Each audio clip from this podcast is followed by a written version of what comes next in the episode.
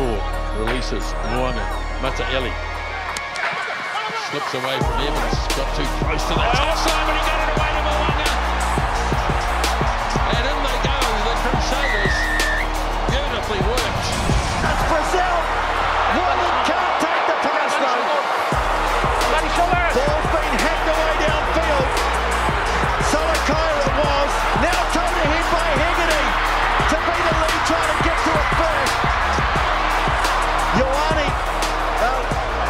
He had to let it go because he might have been offside. Now charging onto it is Stewart.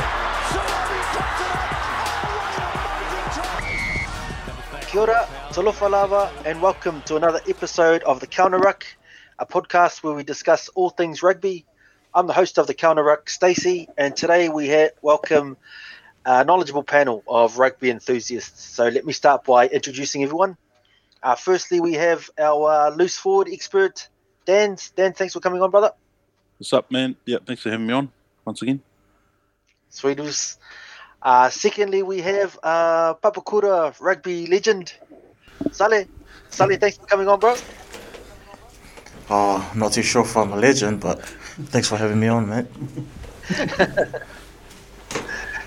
Nice, bro. And last but not least, we have the host of the Back of the 135 podcast, Diehard Blues fan, uh, Cams. Cams, thanks for coming on, bro. Thanks for having me, man. What's up, everyone? Nice. All right, boys. So uh, let's take um, care of a few housekeeping things before we start. So we have our website going now. Uh, check us out at www.wizwiznet.com. And also, you can follow the Counter Ruck on Twitter and Facebook. So give us a follow and give us a like. Now, I'm also happy to announce that the WizWiz network is expanding again.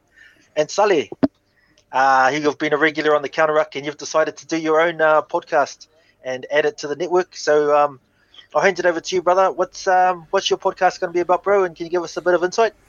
Yeah, yeah. So it's still a work in progress, but um, I'm looking just to get some guests on that can pretty much um, share their story, and um, it's pretty much going to be highlighting like brown excellence, um, which whatever industry or whatever venue you've chosen to go through, and more so just telling your story and from where you started to where you are, and if it can help to um, inspire or give off good advice to those who are listening. That's pretty much the main goal behind it. But at the same time, just have a bit of a bit of a laugh and some uh, good good good vibes as well behind it as well. It does sound like it's good, so I'll definitely be keeping an ear out for, for it. And um, yeah, let me know if you need some guests, and I'll try and see if I can help you out. Find some good Yeah, sounds some good, good man. uh, guys for you boys. Um, yeah, all right, boys. So uh, we'll get into it. Um, Super Rugby Aotearoa just finished up over the weekend, so I wanted to um, spend a lot of this uh, episode uh, dedicating it to um, the competition and just doing a review and revisiting some of our earlier predictions way back in episode one. So I wanted to start by looking over the uh, Super Rugby competition and um, yeah, just just get some initial thoughts on it. So um, Dan's, I'll come to you first, brother. What did you make of the competition? And any highlights or anything that really stood out for you over the, the eight week comp? Yeah, overall, uh, the uh, Super Rugby Aotearoa was a good competition. Uh, there was some good battles out there, and it was. Um, I can tell you, it was better than Australian rugby, the Super Rugby. uh, I don't know what um, Rod Kafer was talking about when he said that any team from the Australian side can uh, take on any New Zealand side. I don't know what games he was watching, but um, yeah, man, it was some really good footy out there. Um, I kind of um, lost touch like in the last couple of weeks just because I was uh, transitioning from Wellington to here, so I didn't even watch last week's game. But all in all, man, I, I really enjoyed the, um, the competition. Really, um, really good games, especially with uh, our five New Zealand uh, franchises. Sorry about um, the Chiefs there. Yeah, yeah, good points. Yeah, um, it was a good comp. But uh, what about you, Saleh? What did you make of the, the overall competition? And have you got any thoughts on that? Yeah, I um, I I thoroughly enjoyed it. I've been waiting for this type of performance from the Blues for like 16 years now. and the last time they did well was probably what, maybe 2011, 2012. With but in saying that, um, um, it was just good just to see um, the Blues do well in all phases. Just to um, start off, um, probably from the other Super Rugby comp, they didn't really start off their strong, but near the end of it, they were doing really well. Uh, where Super Rugby Aotearoa, they started off with a bang, and then you know it just seemed like they grew from there. Um, if anything, um, what I got from the whole comp is that uh, the Crusaders are still the team to beat, but I feel like um, maybe the all the teams are slowly closing the gap, and it just it's it's a sign that um, most of the franchises are doing their doing their job well in terms of studying them, but as well as holding on to their own players as well, and to try and breed their own local talent. So. Um, for me, it was just good just to see um, just New Zealand teams play against New Zealand teams. I know with the other Super Rugby, it'd be like what three, four rounds before we saw a derby, whereas this was just every week. Pretty much every game was like a must-watch game. Um, mm. No real blowouts. Everything was all you know closely contested, and yeah, it was a bit unfortunate uh, regarding the Chiefs and their season this year, but one like you know like most of their games were all decided within five, so you know one one call goes the other way, and you know it might be the Chiefs near the top of the table. So I know be um, don't know what the platform will be for next year, but if it's something similar, oh man, it's exciting times. Nice, nice. Some, some good thoughts there. All right, yeah. So Cams, I'll come to you, brother. What what's your take on the um, Super Rugby Aotearoa competition that we had this year? Yeah, you know the um the NBA the NBA restarted recently, and, and what they did they they cut out all the teams that couldn't make the playoffs, so they were left with the last twenty two teams, which were the, the the best teams of the competition, which made the which made these seeding games the NBA had the recent past two weeks, which made their games really competitive. So every game was like a playoff game, and and I think that's what you saw with Super Rugby Aotearoa, which are, in my opinion, the best teams in the whole competition. So I think putting those five teams together in one competition, you're going to have quality games every week. And that's exactly what we saw. And even though the, the Chiefs didn't win the game this season, you put the Chiefs against any Australian team, they would have probably come first over there. So, so I think in terms of competition wise and competition itself, really strong and a real exciting. You know, it was a really exciting competition, and you you saw top quality rugby every weekend. Uh, also, I think the upcoming uh, Mitre 10 Cup, um, you, you might people might say you know it might be a, a, diluted version of, of Super Rugby, but I don't think so. I think the next step for New Zealand rugby is to try concentrate. I, I, in my opinion, try concentrate on the Mitre 10 Cup because again you you'll see some of the best rugby in the world played in that competition as well. I really enjoyed this season, the Super Rugby New Zealand season. I'm really looking forward to the to watching the Mitre Yeah, nice. Some good points there, particularly around um, the upcoming 10 Cup because uh, the New Zealand Rugby Union's definitely treated it like a third tier competition. They don't get any of the All Blacks coming through, but with no internationals, I think that we will see, you know, your, your Beauden Barretts and Sam Canes, or maybe not Beauden Barrett if he's off to Japan, but, uh, you know, guys like Sam Cane and, and Sam Whitelock and these top level players playing in that competition, which is what we want to see. Um, yeah, I think you guys made some really good points about the uh, Super Rugby Aotearoa. It was good to see basically teams playing their best team every week almost as well. So there's a lot of squad rotation that they do under normal circumstances, but with the local derby, and I heard this from Sully how every game was every game mattered, and every game was sort of like a almost a, a, a final-ish intensity. Um, so you couldn't afford to just give the B the B team much much game time. Whereas when you look at some of the other in the previous um, iterations. If you're playing the Sunwolves or someone like that, you can afford to to rest some of the guns. So I enjoyed the competition, and yeah, I think you guys hit the main points. But um, just looking here, I've got the competition table open up here on a new tab. So I'll just quickly run through the final positions. So the Crusaders, the Crusaders finished first on 30 points. The Blues second, 24. The Hurricanes third on 21 points. Highlanders fourth on 14th, and then the Chiefs and with So I want to start. Yeah, I suppose we'll start from the bottom. We'll just do a review of all the teams and start from the bottom and work our way up. So I remember in our first episode, uh, we all had a prediction as to who, who would win the wooden spoon, and no one, no one picked the Chiefs. I I think that basically all of us thought the Chiefs would be a bit more closer to the top than they would be to the bottom. But um, zero wins, eight losses. They were pretty poor. So, uh, uh, Sully, mate, I'll come to you, brother. Um, what went wrong for the Chiefs, and, and what did you take out of the, the Chiefs season? Um, probably just really unlucky with the COVID nineteen. I think the momentum they got in the first Super Rugby probably didn't translate into the new competition. Uh, but at the same time, they just um, other teams just caught up to it, uh, caught up, had the time to rest, had the time to recuperate, and um, everyone pretty much ended the last competition um, on a high or like heading in the right direction. I think Gatland probably didn't adjust to the speed of the competition, especially now that it was going to be all New Zealand teams. So obviously his style of play or his style of coaching probably didn't suit well um, to Super Rugby platform, especially with the new rules on speeding up the game. Um, there are a lot of injuries as well. Probably their their loose forward was probably I mean their tight five was probably the weakest it's probably been in a couple of years, especially with no Retallick. Um, they had two young locks pretty much from their second game, um, second game onwards. Uh, their loosies, besides Sam Cane really um, inexperienced, and it's, it's just when you don't have a forward pack that's going forward, you've got no platform to set up your back. So probably the main, probably the main work on or the main um, issues with them this year would probably be just just their forward pack just not being um, as stable or as dominant as probably past years.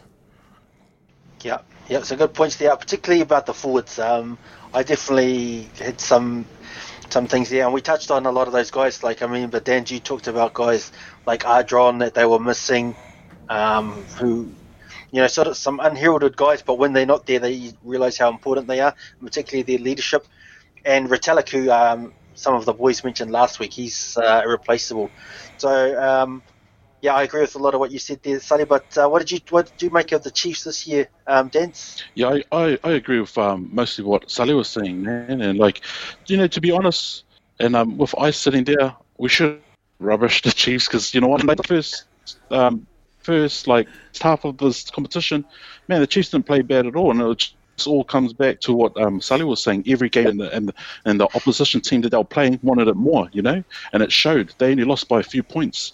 So, like in the beginning, they, they did look like they were lacking in leadership, I think, and um, that was when um, the injuries were enforced by like um, the likes of Sam Sam Cane and you know, and like those other players that we don't have, like the Adrons and you know, Alex, and like it played a big part. And um, but when uh, the same Cane did come back, I, I felt like did find their feet and they did come back stronger. But man, just just again, what I was saying is like they didn't have bad games, man. They were just so unlucky in most of all of their games.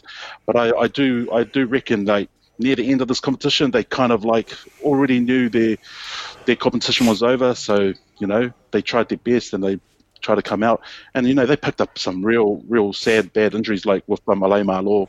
Man, he was I, I don't know why they didn't start him in, in a couple of the first games. He would he would have come out he would have come out blasting man, and I reckon he could have made a difference. Um, but you know he got injured like uh, when he when he did start, and yeah.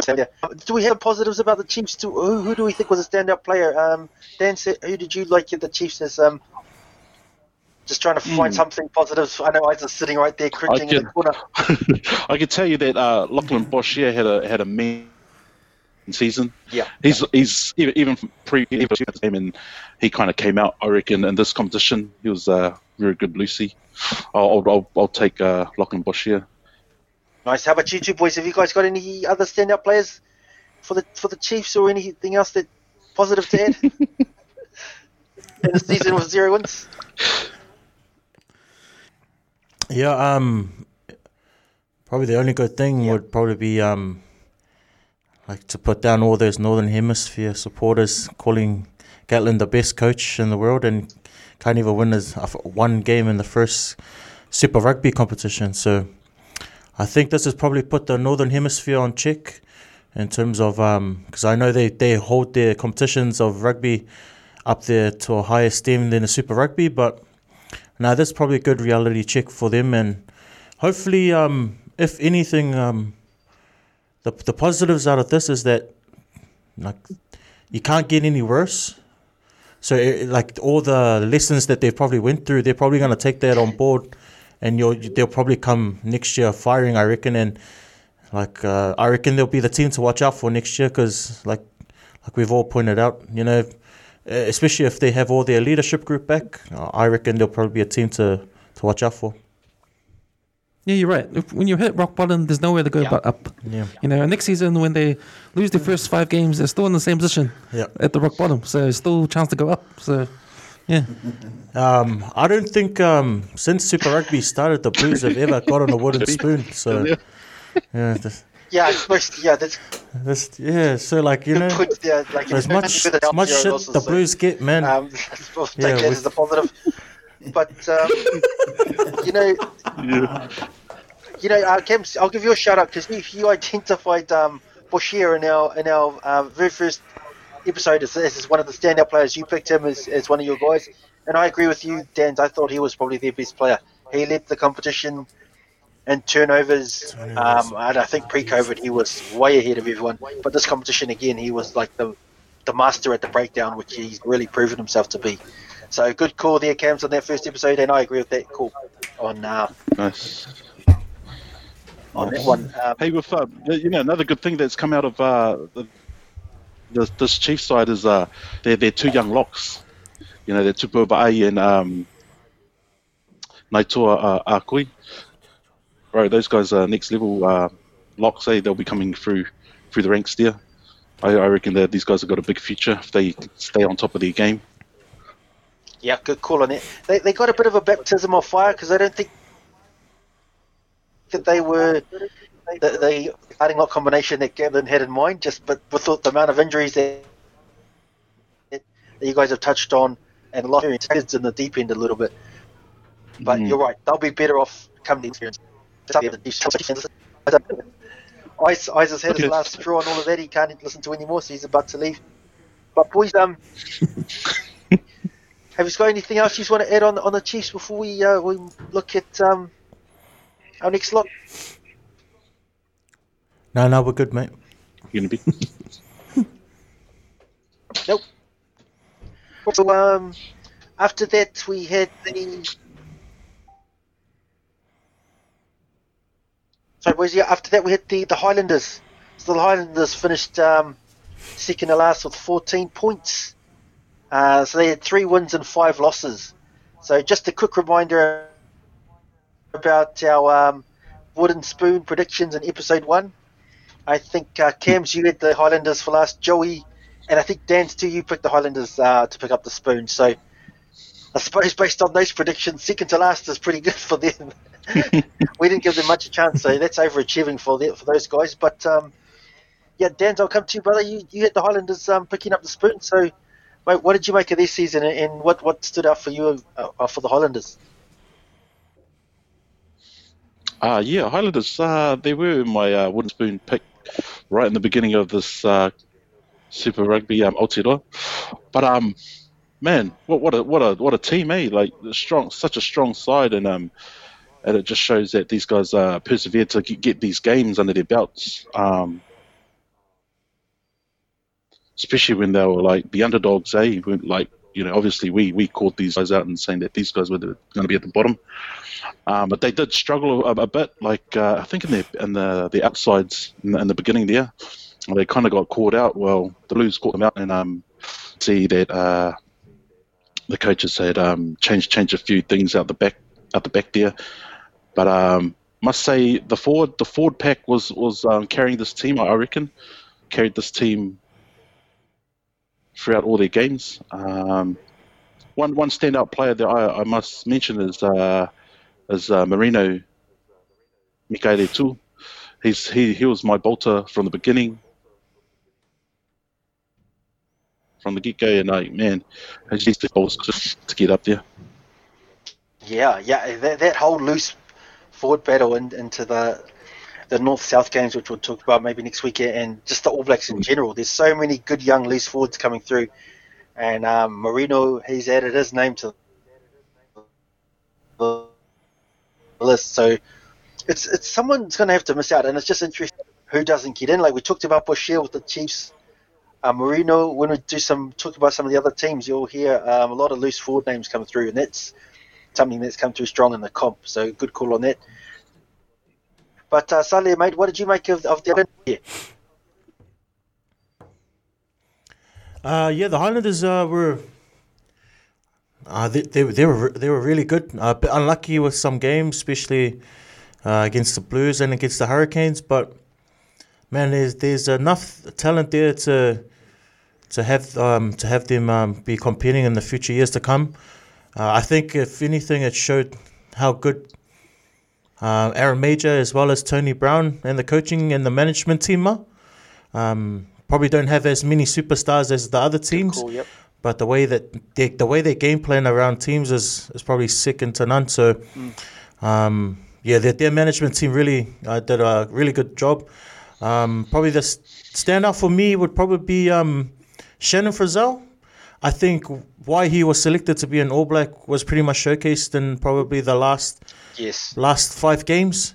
He's like really um, stepped up into the role of number six um, in terms of being the enforcer as well as um, the ball of the team or, or the forward pack.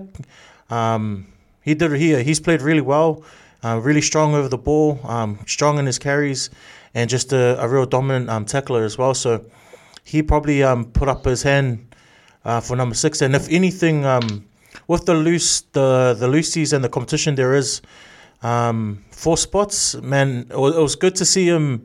Like um, you know, I think with the last couple of years, we've been trying to look for a six, whereas now you know they're coming left, right, and center out of nowhere. So it's good to see um, players like that like really embrace this challenge. And um, yeah, that, that was probably the the highlight for me in terms of um, who my standout player was for the Highlanders season. Oh, nice. Um, yeah, yeah, I agree with a lot of that. Frizzell, he was a beast. Frizzell was a beast. Um, sorry, I missed some of that, but yeah, Frizzell, he was awesome. Um, uh, some good points there. They, Aaron, Aaron Mauger and all the rest of it, did, I thought did a pretty good job. And um, yeah, the Highlanders. Uh, hey, second to last, I'll, I'll give them credit for that. I didn't think that. A lot of people didn't think they'd do do that good, but uh, yeah, Kems, Kems, what did you make of the of the um, the Highlanders there? Yeah, I thought the Highlanders were really exciting to watch th- this year. Really exciting. Um, Oh. yeah, Aaron Mauger did a good job, especially that game against um, the Chiefs when they, when they came back from what was it, twenty 0 or something. Yeah, for for standouts, standouts for me was were was um, Aaron Smith. Yep. He's he's just shown. The rest of New Zealand, he's the, he's the, still the number one halfback. Shannon Frizzell was for me the most consistent player out, out of their squad, so he gets a mention there. I wouldn't have picked them to be one of the most exciting teams in in the competition, but but they were. I think you guys said that the, the three guys who really stood out are the three guys you've mentioned. So Frizzell, Marino, and um, Aaron Smith. And those three guys had a massive hand in pulling them off the bottom to second to last. so, you know, good on them. I think they'll. I I also thought when um when Josh was got healthy, he made a big difference just those last couple of games Mm. as well. So, you know, if he could have been fit from the start, you know, he knows. Um, you know, yes, I, I I thought they had a good year. I'll give a special shout out to uh, Josh McKay. I remember when we were doing Soliola Cup podcasts, he was wasn't getting much love from from any of the boys, but uh, he's he's improved so much in those last couple of games. So I think um, you know we, we'll talk about the North South probably next week. He, I wouldn't be surprised if he might get a maybe a bench spot just on his performance in the last sort of two or three weeks. Um, so yeah, you know when you we call people up for not playing good, you got to give them some credit. So Josh McKay, well done, brother. Um, yeah. So, any you guys got anything else you want to add on the um on the Highlanders before we start moving up the table? Nope. Nice boys. So, um, and the Hurricanes. Yeah. So, in third spot we had the Hurricanes. So the Hurricanes had quite an interesting. se- I actually picked them to win the wooden spoon, which looks pretty, pretty kaya now. But you know, when they lost their first two games, I was looking like a genius, you know. But then they won four in a row, and they still, at that point, they still potentially could have um, had the chance to win the comp with two games to go. Um, it wasn't to be, but um, you know, Dan's. I know that uh, you spend a lot of time in that area of the country, so I'll come to you first, mate. The Canes. So, how did you see the Canes? Yeah, the Canes. Yeah, it's funny you say they lost their two games, and I think those are the two games that uh, uh Jordie Barrett didn't play. Yes. I think once he came he came back in, man, he changed the game for them. Um, he made a big difference, especially with uh, the converted, um, you know, the conversions and the penalties. Because uh, I think I said it before that uh, Jackson Garden-Bachop was just he didn't have the, the range as um, Jordie had, so he played played a big part in them, coming back. Um, I think I think um, Ngani Ngani Laumape picked up his game too. He he came through some good um, um, good good skills in the back line, especially with his kicks, because you know we all said he was one dimensional. You know everyone's saying he's one dimensional, but he's he's becoming to evolve into a, into a good uh, number twelve. Um, I say um, I'm wondering uh, with TJ Perenara if his if his spot in ABs is um, is, is getting jeopardised there by with with the likes of uh, Finlay Christie, because uh, Finlay Christie is is playing some good footy at halfback, and um, we all know that Aaron Smith is um, the number one halfback. Um, but I think fin- the way Finlay Christie was playing this season, I reckon he was a bit better than TJ Perenara. Not saying TJ didn't play bad, I just reckon that um, uh, Finlay Christie had an upper hand in, in that. But um, yeah, all in all, these guys um, played well. You know, one one standout player is, is another Lucy as well, is probably Du'Plessis Kirifi. He's uh, uh, the, another loose forward that picked up a North or South team here, and it's like you said before, um, um, Stace about the, these Lucy's coming through now, man. Man, the uh, the the selectors have got a big job uh, ahead of them with these Lucy's, man, because there's so many Lucy's putting their hand up to take these um, positions, and you know we all know that Ardie Savea is the is the man at, at his job. Um, yep. Yeah, and um, Peter, uh, is it Peter Umaga Jensen? Umaga Jensen mm. coming through near the end there. He's had a few good games at uh, centre. But yeah, my standout will probably be um, Du'Plessis Kirifi. Oh, nice. Yeah, how about you, Sally, mate? How did you see the Hurricanes um, taking up the third spot? Oh, um, the Hurricanes or Jordie Barrett? Um, yeah, probably. Um, like you guys already pointed out, man. Like I've never. Um, it's hard to see one player make so much of a difference, but no, nah, that's what he did this year. He, it was like he was just that missing link or the missing role role player that kind of brought everything along. And I don't know, maybe they just needed that one win to kind of band themselves together and build the trust and build the belief within the team. But yeah, so um, yeah, it was it was, re- it was really good to. Um, I mean, for the competition itself, or it was good to see them um, play well. Probably after they beat the Blues, it, they just looked like a team that was unbeatable. They just had so much belief within themselves, and it was it's a good it was a good mixture of um, old and young heads coming through. Um, you've got Dane Cole still, I believe, still deserving a black or deserving of a black jersey. Um, I think by the end of by the, yesterday or the last season game for the Hurricanes, uh, we started to see Ardie um, and just the way he normally plays, like real reckless with his body. I know when he first started off, he looked like he was a bit shy with his knee. Where, whereas now, yeah, he, it looks like he's back to back to that form again. So, still wasn't really sold on um, on their forward pack in general. Like, but I think one uh, probably a good player for me would to highlight would probably be oh sorry two would probably be yeah Peter Umaga Jensen and um, uh, Asafo Aumua. Asafo played really well this year. Uh, there was times when um, he started and Dane Coles was um, on on rest. Um, that I thought, uh, especially against the Crusaders, Asafo played really well. I thought like he outplayed um, Cody, Codie Taylor. So um, yeah, those were probably those two players were probably the bright um, spots. I mean, uh, yeah, besides Jordie Barrett and um, Jordie Barrett and um, what's his name, um, Ngani. Um, I thought those two were pretty much the other standout players. Yeah, nice. It's interesting that debate between um, and Coles because I thought, yeah, I agree with you. At times, I thought Aumua playing better than Coles, but they kept on going back to Coles. He's got the experience, and he's probably got uh, yeah. a bit of faith just given on his performances. But uh, I think I agree. I think Aumua, he's the future of um, the Hurricanes and probably the possibly the All Black um, number two as well. So uh, yeah, good good thoughts there. I agree with all of that. Um, yeah, I, I had big questions about the forward pack as well, which is why I picked them for the spoon. But yeah, I'll give them credit; they played well. I agree with Kirifi. Um, what, what's his name? Uh, Ardie Savea, like you mentioned, he grew into the season and got better once he, you know, you expect that little bit of um, hesitancy or whatever it was, just coming back from a long term injury. But um, yeah, uh, Kevin, what did you make of the of the Hurricanes this year? Yeah, I, find the Hurricanes interesting this season. Um, you know, for a team that's had the ups and downs in terms of um, personnel changes over for this season for injuries or whatever. You had Ben Lam um, leaving the club halfway through. You had um, Laumape's injury. Jordie Barrett wasn't playing in the first two games. Um, Ardie Savea coming back from injury. So all, all, these things in the background happening, but they still managed to win five games in a row. So the, to, me, they're a pretty s- a solid team. Yeah, yeah. Um, so. I think uh, when Sally, like you mentioned, they've got that mix, and I think that's going to hold them in good stead because some of the young kids coming through at the Canes are, are pretty special. So I, I, agree with that call there.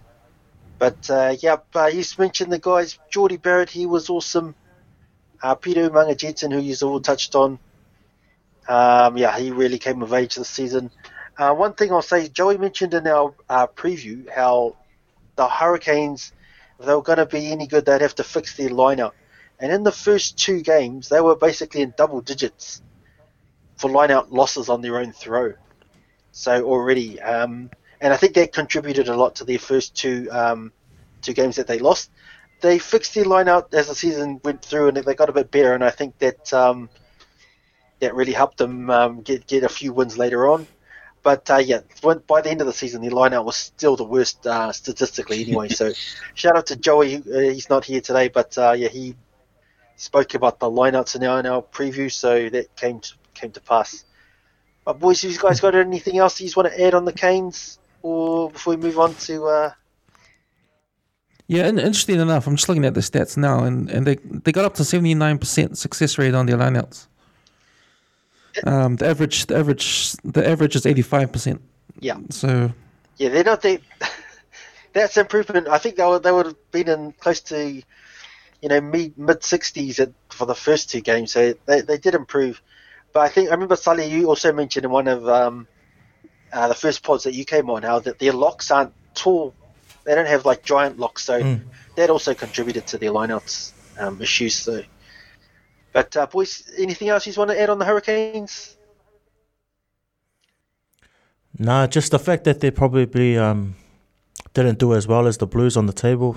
Just thought I'd highlight that to all the Hurricanes fans out there. Yeah, yeah. They, they I don't know. They need to get something sorted. I know, like uh, Garden-Bachop and stuff. He's I know he's got a few issues, but uh, they've got Fletcher Smith there as well. I don't know if he's any better, but um, yeah first five, first five definitely going to be an issue for them going forward. Mm. But boys, um, we'll move on to second place. So our most of us uh, Blues supporters here. So the Blues, um, in our in our opening episode, our predictions, where we we went to pick a winner. Uh, Rog, Rog picked the Chiefs to win the competition, so we'll just ignore it. ignore what he had to say, and he picked the Blues to win the wooden spoon. So he, his predictions were pretty horrible. But um, I know myself and Dan's also you. You picked the Blues, the Blues to win it, mate. So um, they, they had, a, they had a, a, decent year: five wins, two losses, and the one match that was called off last week, the Crusaders match, due to the mm. COVID lockdowns. So uh, Dan's mate, what did you make of the Blues this season? Seeing you, you picked them to win it, and uh, yeah, how, how just faith, it? Just faith, mate. It's all faith. When you see yeah. a good team, mate, uh, even for pre-COVID they they had a good side. Um, what do you call it? Uh, I remember you talking about like, uh, or someone was talking about in the last podcast about the, the culture that we. I think we had to talk about the culture that the Blues. We reckon that it, the culture change in the in the team, and it could have been come. It could have come from Leon MacDonald because you know he's an ex Crusaders because we all know Crusaders is just a good team, and obviously the, their culture is just like probably you know a really good culture that that cotton walls these players and just like keep them strong um, on and off the field. And I think that's something that, that happened here with the Blues with um, Leo MacDonald and the likes of Dan Carter. As soon as Dan Carter came on, he was that voice in, the team. Um, I think Caleb Clarke said something um, about Dan Carter's words, and um, I can't remember. There was someone else that said um, Dan Carter when Dan Carter spoke, everyone would just listen, and it was just. Um, I reckon that could be a main main main factor, main point in the, in the in the turnaround of this team is the culture, and that's the most important thing because um, as rugby players, um, even in club rugby, um, as Sally would know, you know the culture plays a big part in in in the team successful, you know, being successful in it. So I reckon they were kind of weak in the, in the days before now and the culture was kind of split. You know, I don't know. I don't know what it was like, but that's that's that's what I believe. Um, and um, yeah, I think I think we we got a good talking about the team. I think we had a good team, man, and um, we had some good bench players as well uh, coming through. Uh, loving loving Finlay Christie, man. He's he's a big change because uh, I was actually a big Sam Nock fan because I wasn't I wasn't enjoying uh, Jonathan Ruru's play. But when Finlay Christie came on, man, he was just next level and just like he was he was awesome to me. Um, what else? Uh, and it was just a shame that some of the players uh, broke team protocols, which meant you know they, they had to stand down for a couple of games. And funny enough, those games we lost.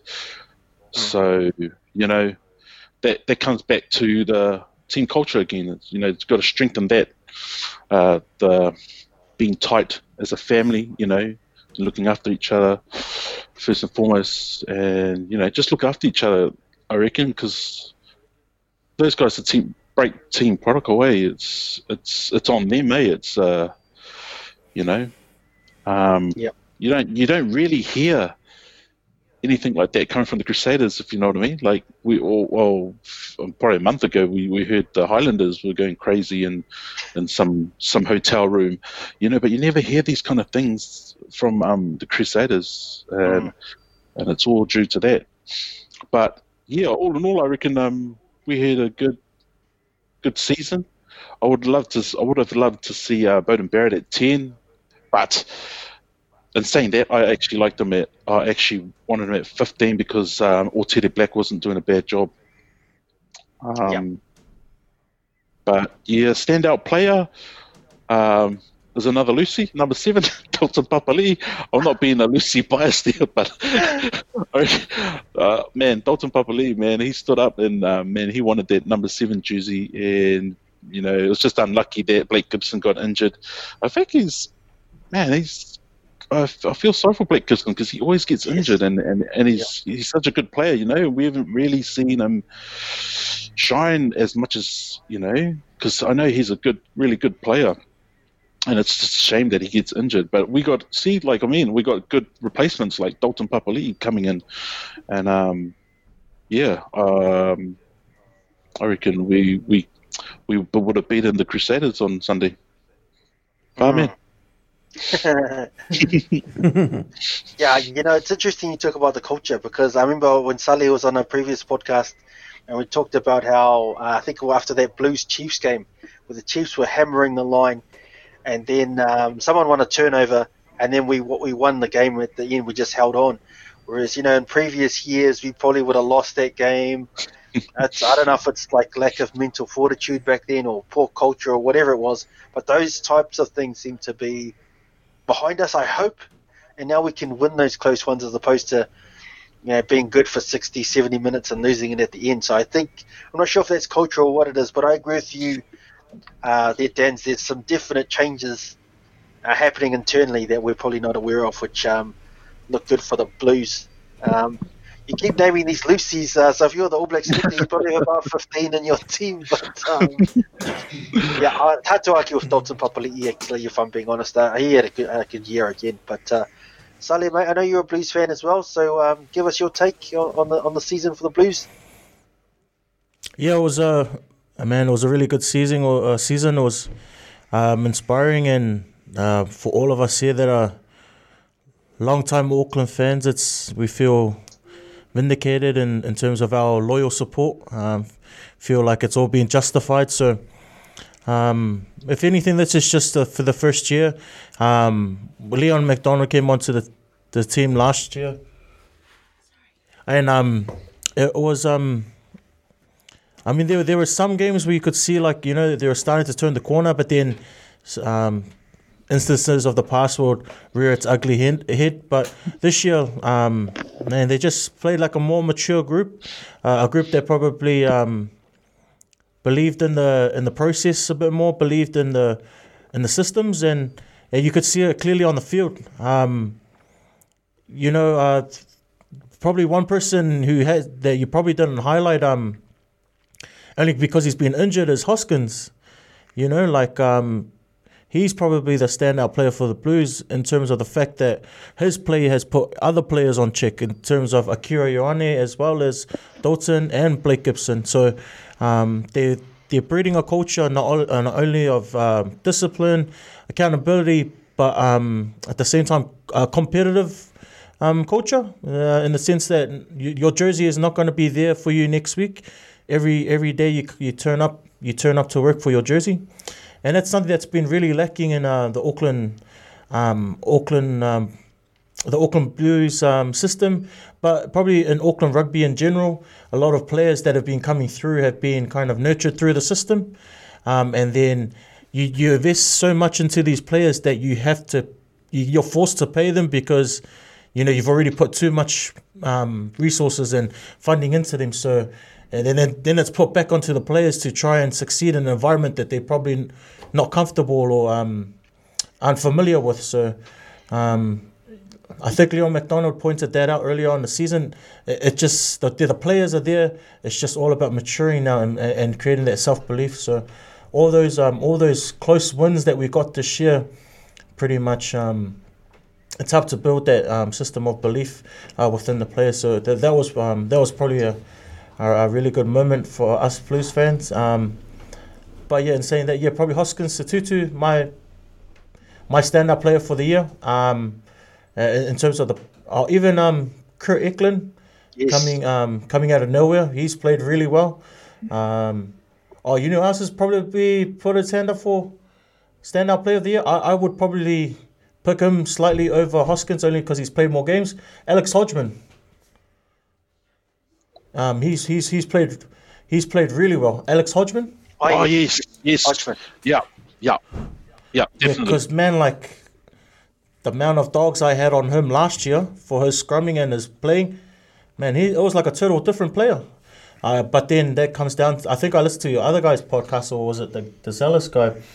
The off-season work that he put into his body, like body transformation, and just man, he looked like the best shape of his life, and the way he was playing on the field. Yeah, yeah so like um, yeah. yeah.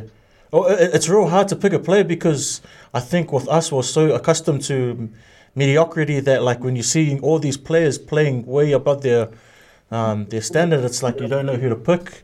Because um, yeah, another person I would say would be Ofa as well. Yes. Like uh, there's too there's, yeah, there's too many um, players that I don't know who to pinpoint on. Like there's no one player that created like you know this massive change compared to the other teams. Um, but yeah, those are just a few of the the names. Um, I'm happy with where our forward pack is, um, especially with um, with the defense. Mm. Like you know, like we, we, we made teams work for the for every meter, and that's probably one good thing is uh, we weren't so passive on defense. We don't leak a, leak that many points. We weren't playing a game where it was like whoever scored the most points would win.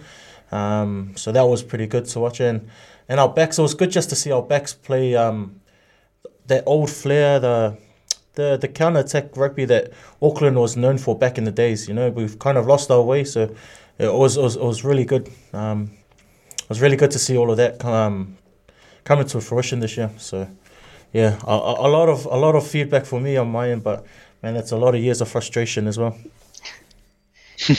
yep. Nice, Nice. Yeah, some good points. Some good points there. I, I like the point about um, you know the competition for spots. So Hoskins, He's one of the guys, like like you mentioned, who really uh, fits in with that.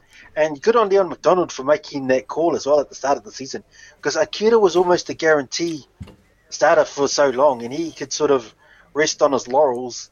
And then you know, game one of the season, and, and Hoskins has sort of come in from nowhere, and you know, shows Leon MacDonald's not afraid to make some harsh calls. Mm. But um, yeah, I, I agree with all of that. It's good when you say that there's not really one guy that you can pick to stand out when there's multiple.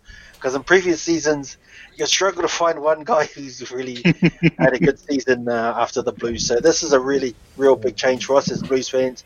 And yeah, I agree with a lot of what you said there, Sully. So good points all around. Uh, but you, Cams, um, what, what did you take out of the Blues, Blues this year? Yeah, man, very very happy with what the Blues did this season, especially from last year. Like last season, we came third to last, you know, and um, and after that season, after that poor season, we lost Ma'a Nonu, we lost Sonny Bill Williams, we lost um Melani Nanai, and if I remember what I was thinking, like if we're gonna come into this next season, moving Rieko Ioane to centers, having the the young um, NPC level Auckland guys moving up into starting spots, I would have said, oh, we'll be last, but nah, it didn't. And and that goes to show how good coach Leon MacDonald is. Because you guys talked about culture before, and that is probably exactly what has changed. If you talk about players coming out of the Blues that have made some noise, you know, Hoskins Sotutu is one of those guys, and that's a good thing to see. But now, man, you know, coming third to last to number two, Yeah. man, that's got to say a lot, you know. And I'm I'm so proud of the boys, and and happy Yeah. for this season. Yeah, good points there. Um, one, one thing I'd say, Mark, Mark Telea, he was one of the standout guys pre-COVID. He didn't. I don't know. He didn't get much chances, and the ball didn't come his way as much. Um, and he probably got out outshone a little bit from Caleb Clarke on the other wing. Uh, that's one thing I'd say. But yeah, good to see guys like Akira get some consistency in his game. He had one of his his better seasons, and he's probably put himself back in that All Black mix. So another loose forward. But again, I think that comes back to the competition, which you were touching on before, uh. So he can't just sit back and just, you know, be inconsistent because he won't play. It's that simple. They've got too many good players and there's too much competition with spots. So that just makes him train harder. And I think those are showing on the field. But I've got one question for the boys, uh, just as a Blues fan. Beauden Barrett, he's going to be leaving next year. So are the Blues going to be all right, or are you going to start falling back? Uh, you know, once you lose some world class players, Dan, um, what do you think? You think the Blues have really turned a corner, or I know Rog he uh, he he thinks that this is sort of just a one season wonder, and once Bodie goes, it's going to be back to the old Blues. Uh, what, what's your take on, on that for next year? Do you think that's going to be all right, or Well, you know, well, Bodie did make a difference in our in our team at the back there, um, but I think we'll be safe. He wasn't he wasn't um, controlling the ship, you know, if you if you know what I mean. He um, Otere Black was, so he was our safe guy at the back, and he was putting in some good boots there, um, good kicking yards. But I think we'll be safe um, with the likes of. I think they they're going to talk to Dan Carter about next year, but I doubt it. He'll come back. So there's two. There's you know there's kind of two. Well, actually one more spot that we could probably pick up another outside. I don't know. I don't know who, but um, I think I think we're in a good position. People say, man, that that us losing Bodie is a big thing, but man, we were winning games without Bodie pre-COVID, so there's no we we got nothing to worry about, you know. Yep. I hope, I hope you're right, eh? Because you know, as a Blues fan, you can't take these one-hit wonders for sure. but DC, um, Rog, he wanted to ask about uh, Dan Carter. You know, was that signing a waste of time? Is this question? um, I know we brought that up last week. Uh, Sully, mate, do you want to take that one? What did you think of DC? He didn't get on the field, so I think that's his perspective. Do you think that was um, a poor signing by the Blues? No, no, I thought it was a, it was a good it was a great signing. Um, so he came he came on on um on a uh, I'm not too sure what they call that contract, but it's like a, a, a, he just covers injuries. So he signed on a minimum contract.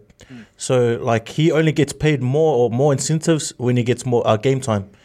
So he's pretty much what your like say your your local Auckland player who's called into the team from the ITM so he's on a minimum minimum contract. So you get the, the amount that they paid for his knowledge of experience, uh, you know, I, I think they probably got that back in tenfold, and uh, him just being in the in the environment and just teaching our younger players coming through the habits on what it is be, to become a true champion, especially at first five where you're you're you're at the helm of the ship throughout the whole, you know, throughout his whole career.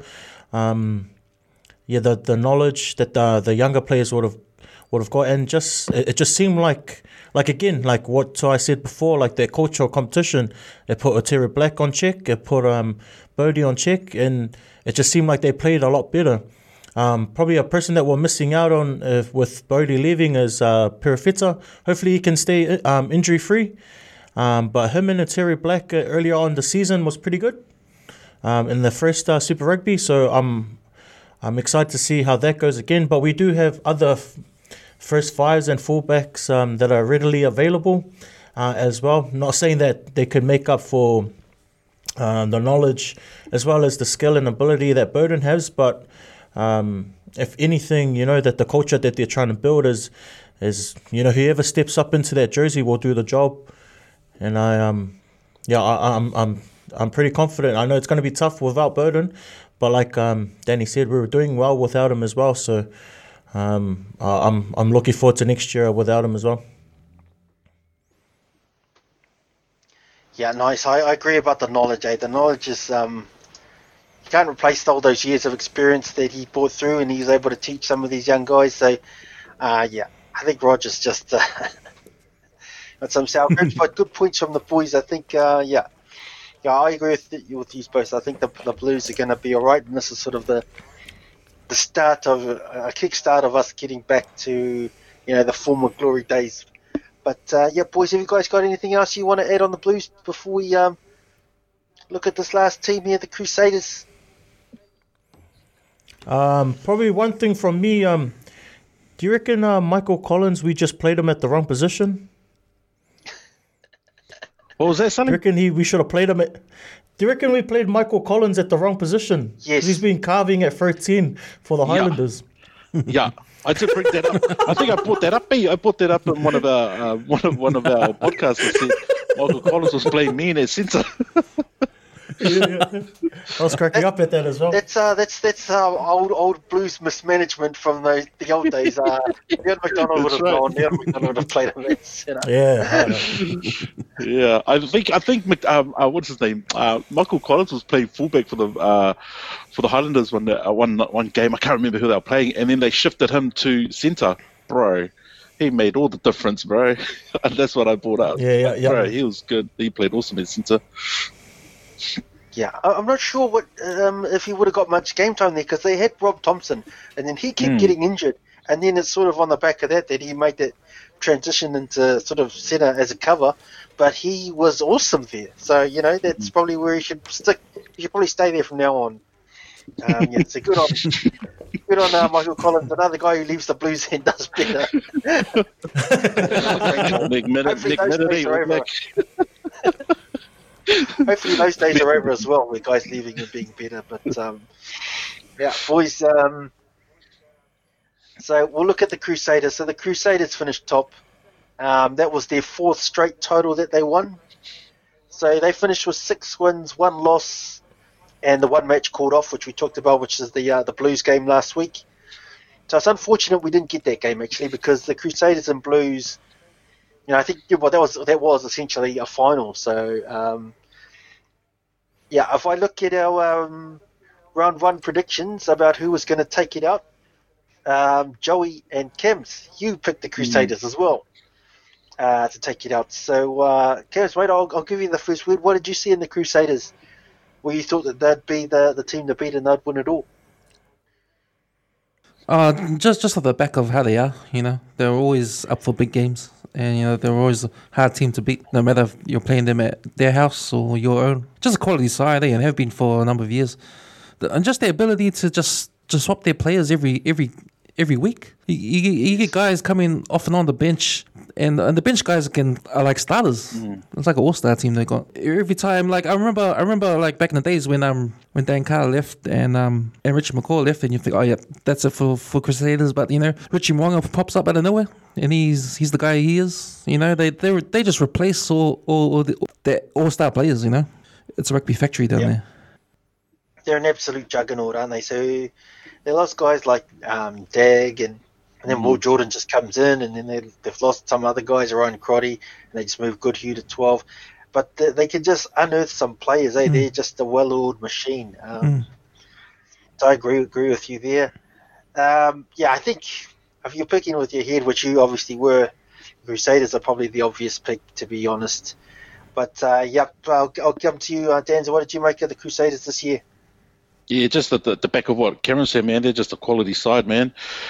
What can you say about the Crusaders, man? They're champions. Um, like like you guys, you see a well-oiled team, and they got players. They got talent all over the place. Um, you know, even when their players do get injured, these young players like Cullen Grace got injured. Um, Ethan Blackadder, man, they had they had uh, these bench players that that would come in, and and they had um ex- the extended players that come in were al- also starters like um, that uh, Havili, the Havili in the in the in the the flank there. He was good, um, but yeah, all in all, man, these guys are man such a such a great side to to, to watch.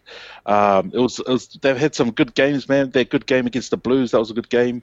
Um, they had a good game against the the Hurricanes. They're they're, they're that kind of side that you know, um, if they're down like first half, man, you know they're going to turn up the, ne- the notch in the next um in the next half, and they man they proved that against the Blues. And one thing the Hurricanes did do good against them was just had the upper hand, and um, they were unlucky to lose that game, the Crusaders. But um, man, congratulations to the Crusaders, and yeah, shot uh, for your prediction, Cams and Joey. It's it's a thing though because basically every game they played there was like quite close at half time or 50th 60th minute even. And then the Crusaders just pulled away at the end like they do. So yeah. I agree with what your call there Dan's um, they're just so good like that. But uh, yeah uh, what about you Sally mate? The Crusaders how did what did you make of of them this year? Um, pretty much the same as same as you guys. Uh, uh, for me, it's always the same mentality. Uh, uh, to be a champion, you got to beat the champions, eh? Um, and Crusaders have been like that for like the last, whoever know how long they've been winning the competition. So, you know, to to truly stamp your mark on any Super Rugby competition, you you got to be able to take care of the Crusaders and. Um, they just know how to win. You know, they it's, it's just bred into the culture. Um, it doesn't matter who puts on the jersey. It you know, um, what they do on the training paddock and what they put on the field. It, just breeds breeds a, a winning a winning vibe. Um, if if anything, this year, um, the way they were winning was different. Uh, instead of blowing teams out, they were just outlasting. So, you know, um, with the Blues as well as the other teams, they'd go all the way to the wire, maybe to like the 60th to the 65th minute, and then the Crusaders just, you know, um, took it up another level. Uh, you know, they it's like they switched gears and and then they once they smelt blood, you know, they they just they just took care of everything. Um, uh, probably another uh, difference was probably Richie Mo'unga. There's a lot of games where he stepped up and he just, you know, like against the Blues, everything was going against against him, and you know he does that little um, restart kick to himself, and you know that just swings the momentum over. You know, even though nothing um, came out of that break, but you could just tell like the the vibe as well as the mood within the Crusaders team. Yeah, they they just pretty much got that kick up the ass, and then everything was good to go again. So, um, credit to, to Scott Robertson as well as his management coaching team. You know, they've um, for as well as they've been playing. You know, the um, what Scott Robertson's doing down there um, is really good. I thought he was a bit unlucky with the uh, the AB's coaching selection, uh, but I'm pretty sure his, his time will come. Um, the one thing I probably put the Crusaders on check with would be their forwards. Um, I thought the Blues did a really good job of out muscling their forwards, and when when they're not getting good go forward at the breakdown, you see everything start to like become stagnant. Their their their backs play isn't as fluid. Um, if they're not going forward with the with the uh, in terms of being dominant and clearing out the rucks fast, their forwards don't. Their forwards rely on letting the ball beat the man and um, being on the outside of uh, of the defender and just always falling forward and then always getting getting um onto the front foot from there. But you. The, the good thing that the other teams have, such as the Blues, Crusade, um, Highlanders, and the Hurricanes have, is that they've got dynamic players that they can create the space. They've got players that mm. got good footwork. That even though there's a couple of people in front of them, they've got the strength as well as the size and speed um, to to make something out of nothing. And that's what I feel like the Crusaders are lacking. They don't have Lucy's who are game breakers. They don't have they don't have um, um, a type five that that are good on their feet um, they're pretty much they go in the motions of their game plan, and then they they play from there. And um, I feel like what the what the Hurricanes did was pretty much shut that. Um, pretty much took what the Blues did, but except they finished it. So if anything, um, that's why I feel like maybe everyone's starting to catch up to the Crusaders. But uh, full credit to them on, on, on still being uh, the champions that they are. As much as it hurts me to say it, but yeah, they they deserve the, the championship this year. Um, they're like like every year, they're always the team to beat. So, um, like I said before, man, I'm just looking forward to next year. Um, in the competition, I'm just hoping like all the teams just build on from here. And yeah, well done to the Crusaders. You know, they do their core core roles well. I agree with um, Scott Robertson. Uh, I felt, felt a bit sorry for him. I'm not sure if they've named the coaches for the North South, but it'll be interesting. And if he gets the South South coaching job, you know, we've sort of had a, a rough look, eh? And we mentioned that before, Dan the, the North has just got a pretty stacked team. So mm. he'll have to come up with a pretty outstanding coaching performance, which he's done so far for the Crusaders, and that might just mm. push his credentials even further. So, um, yeah, good points there about the Crusaders. Um, I agree with what you said, Sally, about Mo'unga. He was um, he was amazing, man. I thought he was probably one of the best players of the comp. Um, yeah. So yeah, congrats to the Crusaders. Four titles, and they don't look like slowing down at all. They look like they'll be there or thereabouts for another two, three more seasons. So the, the juggernaut just carries on.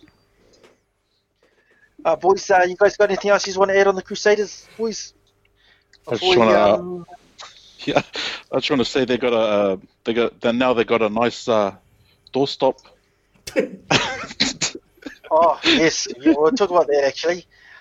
Um, you know, when you've got four titles, you probably you don't mind if one gets smashed up a bit. So uh, yeah, um, Crusaders dropped the trophy.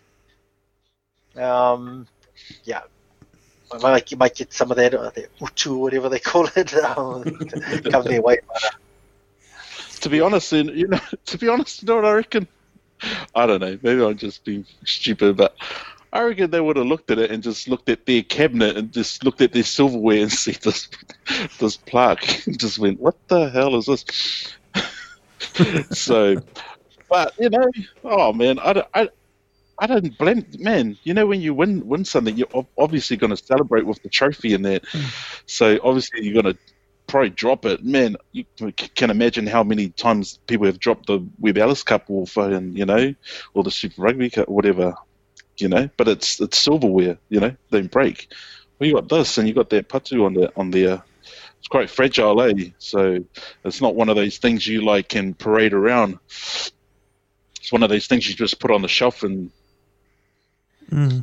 Yeah. So, you know, just you just look at it; it's quite fragile. But um, um, yeah, just, it was just funny how they. Uh, uh, well, it was it was honestly funny to me because I could I could picture them just parting up and just someone just put it down as a doorstop. You know? it's, this is funny to me.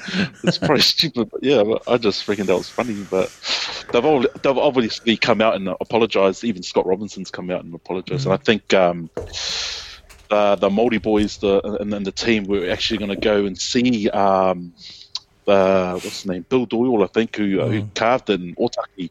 I think they were personally going to go see him and apologise, which is uh, which is a great thing, you know. And that's that's Crusaders for you, know. That's that's what they do, man. They're just like they're good like that. So Yeah, I, I understand it's it's called Super Rugby Aotearoa. So trophy needs to have some sort of cultural significance to to Aotearoa, our country. But you know, when, if your job was to design trophies for any sport, and you're gonna design a trophy for for rugby, you know you're gonna take into account these sort of things when you're in when you win. Team's gonna be throwing around the trophy around, and shit's gonna happen. I mean, look at the um, Ranfurly Shield. This story is about Ranfurly Shield being lost for for a few weeks and then coming and then t- turning up in the, at the club. Yeah, I think the again, you know? trophy cabinet was full, so when they tried to put it in there, might have couldn't shut the door properly on the cabinet. Too many trophies in there, they someone probably slammed it to close it, and they might have just broke that one. Um, no, you know, credit with credit's due. Crusaders four four titles, man. Um, man, that's amazing for them.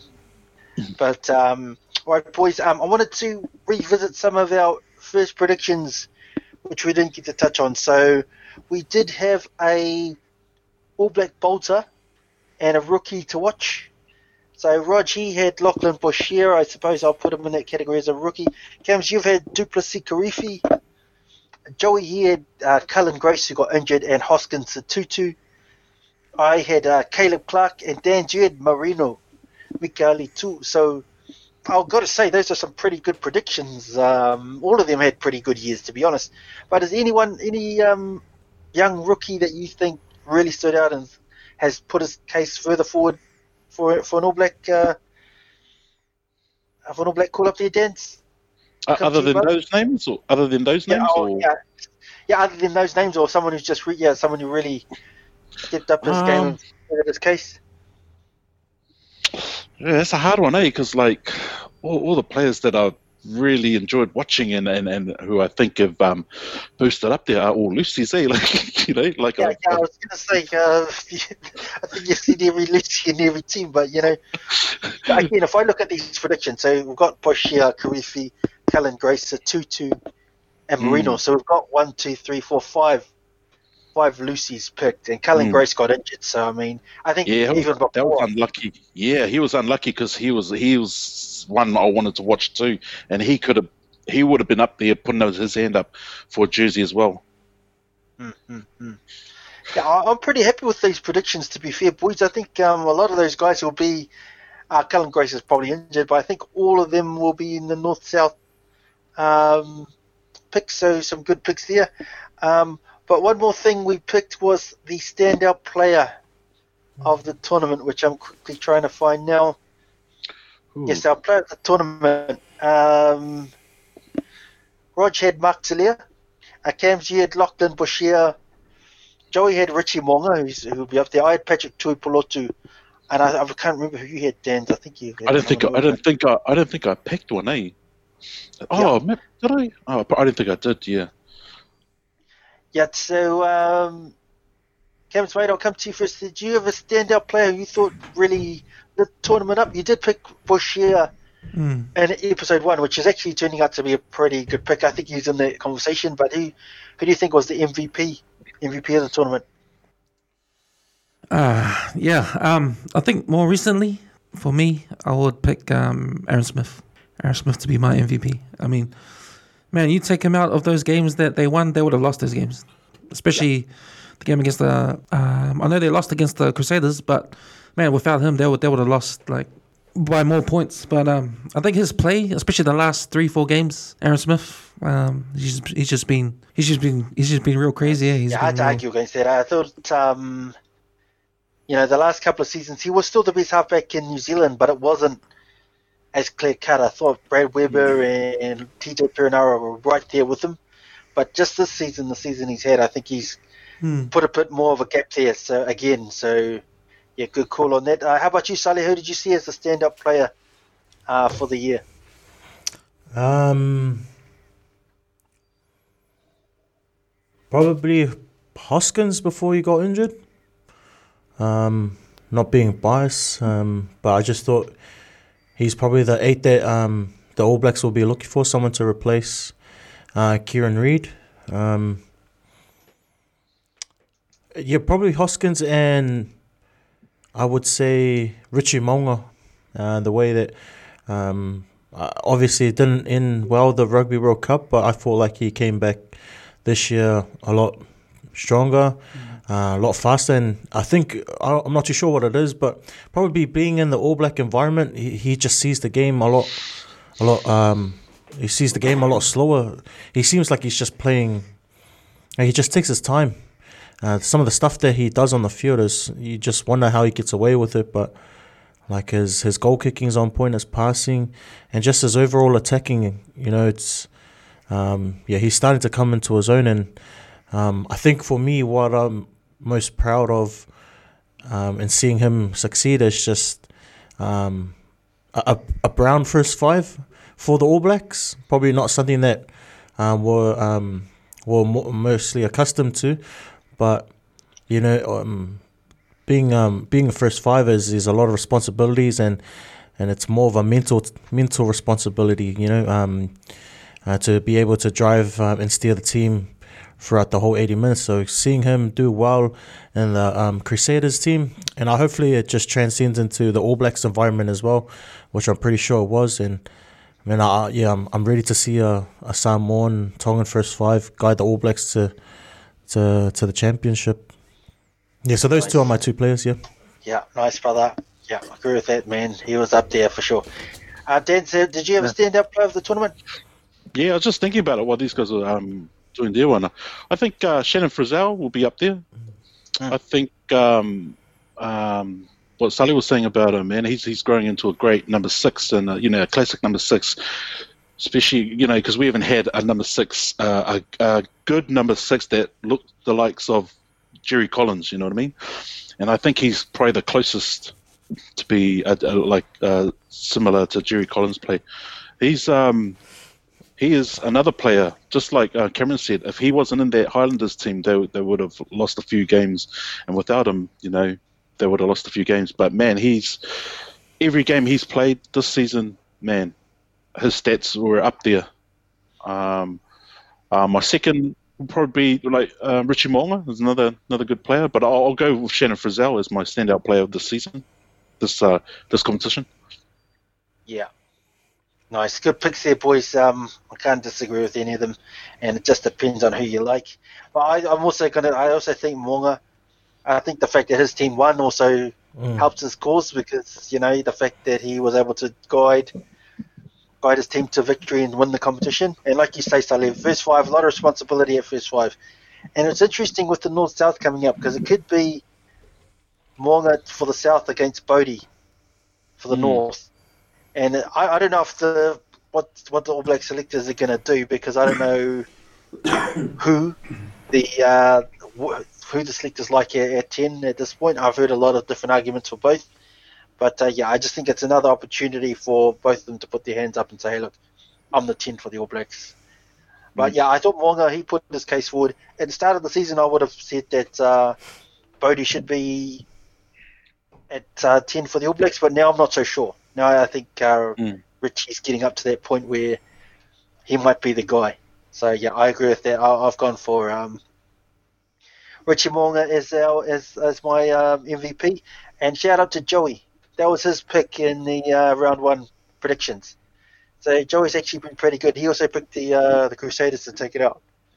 So um, mate, shout out to him. Uh, one thing I'm going to do, which I should have done and I regret it now, but because some of the predictions have been pretty good, I'm going to open up a Counter Ruck TAB account and then start putting some money and winning us some money. Put, Uh, chip in then. put in ten bucks a week.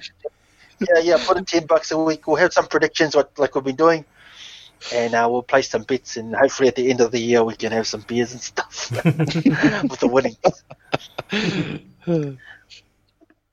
Yeah, so um, yeah, good stuff there, boys. Um, we're, we're just about to wrap up now. Um, so we'll just get go around the room and get some some final thoughts just on the Super Rugby Aotearoa comp and just rugby in general. So yeah, um, Cameron's brother, I'll come to you first, man. Have you got um, any thoughts on on the competition and everything?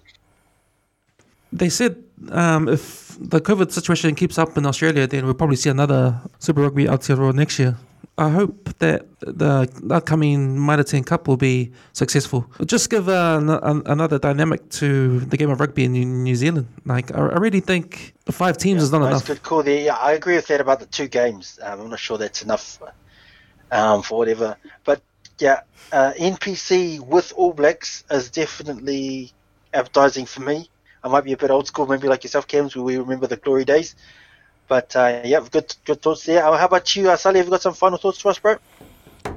No, um, oh, it was just good to see, um, yeah, just the local derbies. It was good to see, um, if anything, especially after the lockdown level four, it's good to see Eden Park be full, filled up again. And I'm pretty sure the, the weekend just gone would have been another uh, packed out game as well. So, uh, especially for us Blues loyal fans, you know, it's it's um, not only bad to see when the team is doing poor. But then you look around, um, especially if you're watching from home and the st- uh, stadium's empty. So um, oh, it was good to see the, the crowd turn out uh, for Auckland as well as the other franchises as well. And I'm sure they could have um, all used the financial support um, from from those um, sales as well. So um, it was good to see. Um, it was good to see that like the players were playing with a lot more pride, especially when it's you know when you're playing against your your friends that you probably uh, know on a personal level, but see them bring a, um bringing it every week. Uh, and I'm, I'm really excited for um for next year and um what what whatever the platform um, may be for Super Rugby, whether it's with some Aussie teams or not. But uh, I'm I'm I'm just still um, I, I thought this Super Rugby Aotearoa was was a great success, and I uh, yeah can't wait to to see what um, next year unfolds. Yeah, nice. Agree with all of that. Yeah, how about you, Dan's brother? You got some final words for us? Yeah, I agree with the boys um, with the competition next year. Um, I'm hoping that um, uh, this COVID thing calms down a bit so that we get uh, a few more Super Rugby teams with uh, the likes of Australia and their their Gaia teams so we can show them how to really play rugby. Um, and right now, I know it's just a shame that we couldn't play the the final. Um, you can have a final in our competition like Australians do. Um, now I've got to go watch them play, which is uh, that's all right. I just can't wait. I just can't honestly can't wait for NPC to start now. And like you said, man, it'll be good to see some All Blacks in the NPC teams. Uh, throughout the competition, uh, one thing I do did notice was that uh, the refs, the refs came came to play at the end of right near well, halfway through the season, uh, they started being, being a bit more lenient uh, with the rules. But in saying mm. that, it was kind of good that they had these um, these rules laid down for our players, our New Zealand players, because it made them to be a better player. You know what I mean? So it wasn't a bad thing, and uh, and I think they came they were, they were a bit, bit more lenient uh, during the during the competition, which was good and made the game flow a bit better. They must have heard our cries on, on this podcast or something, but um, but um, yeah, all in all, man, it was an enjoyable season to watch, and I just I honestly can't wait for more rugby. Yeah, good good thoughts there, and I think that was the thing for me as well. Like two games a week, like you touched on, and Cams you touched on as well. It's probably been it was a bit hard, you know. It made every game almost must watch, which is probably good. But um, yeah, I agree with you guys. I'll just echo the thoughts of the panel. I thought Super Rugby Aotearoa was it was an outstanding competition and full of top class rugby. Know, I'm not sure what the future holds, much like you boys, but um, you know, this competition captured uh, the hearts of the New Zealand public, and we saw sellout crowds and record uh, crowds for the first time. And you mentioned Eden Park; we haven't seen Eden Park like that for years. So I think afternoon rugby as well Sunday afternoon games were a success, so I hope they carry on with that. And yeah, hopefully the powers that be have learned something about uh, what the New Zealand public want and you know the how we the quality of domestic rugby that we're after, so they can use that knowledge to improve Super Rugby going forward, whatever it looks like. But um, yep, boys, I want to thank all the listeners for joining us for another episode of the Counter Ruck. We're available on the usual podcast platforms, so Stitcher, Spotify, Apple, and Google Podcasts as well as iHeartRadio and many more. So uh, keep listening. And boys, just thanks for being part of the pod and sharing your rugby knowledge and enthusiasm. So Dan, Saleh, uh, Cams, thanks boys. We'll be back again next week. And keep an ear out for Saleh's podcast coming out shortly. So I'll give you a plug, brother. Yeah, cheers. Thanks, brother. Yeah. All right. Thanks, boys. Thanks, man. Bye. Fuck. Nice, nice boys. Sweet. Ah.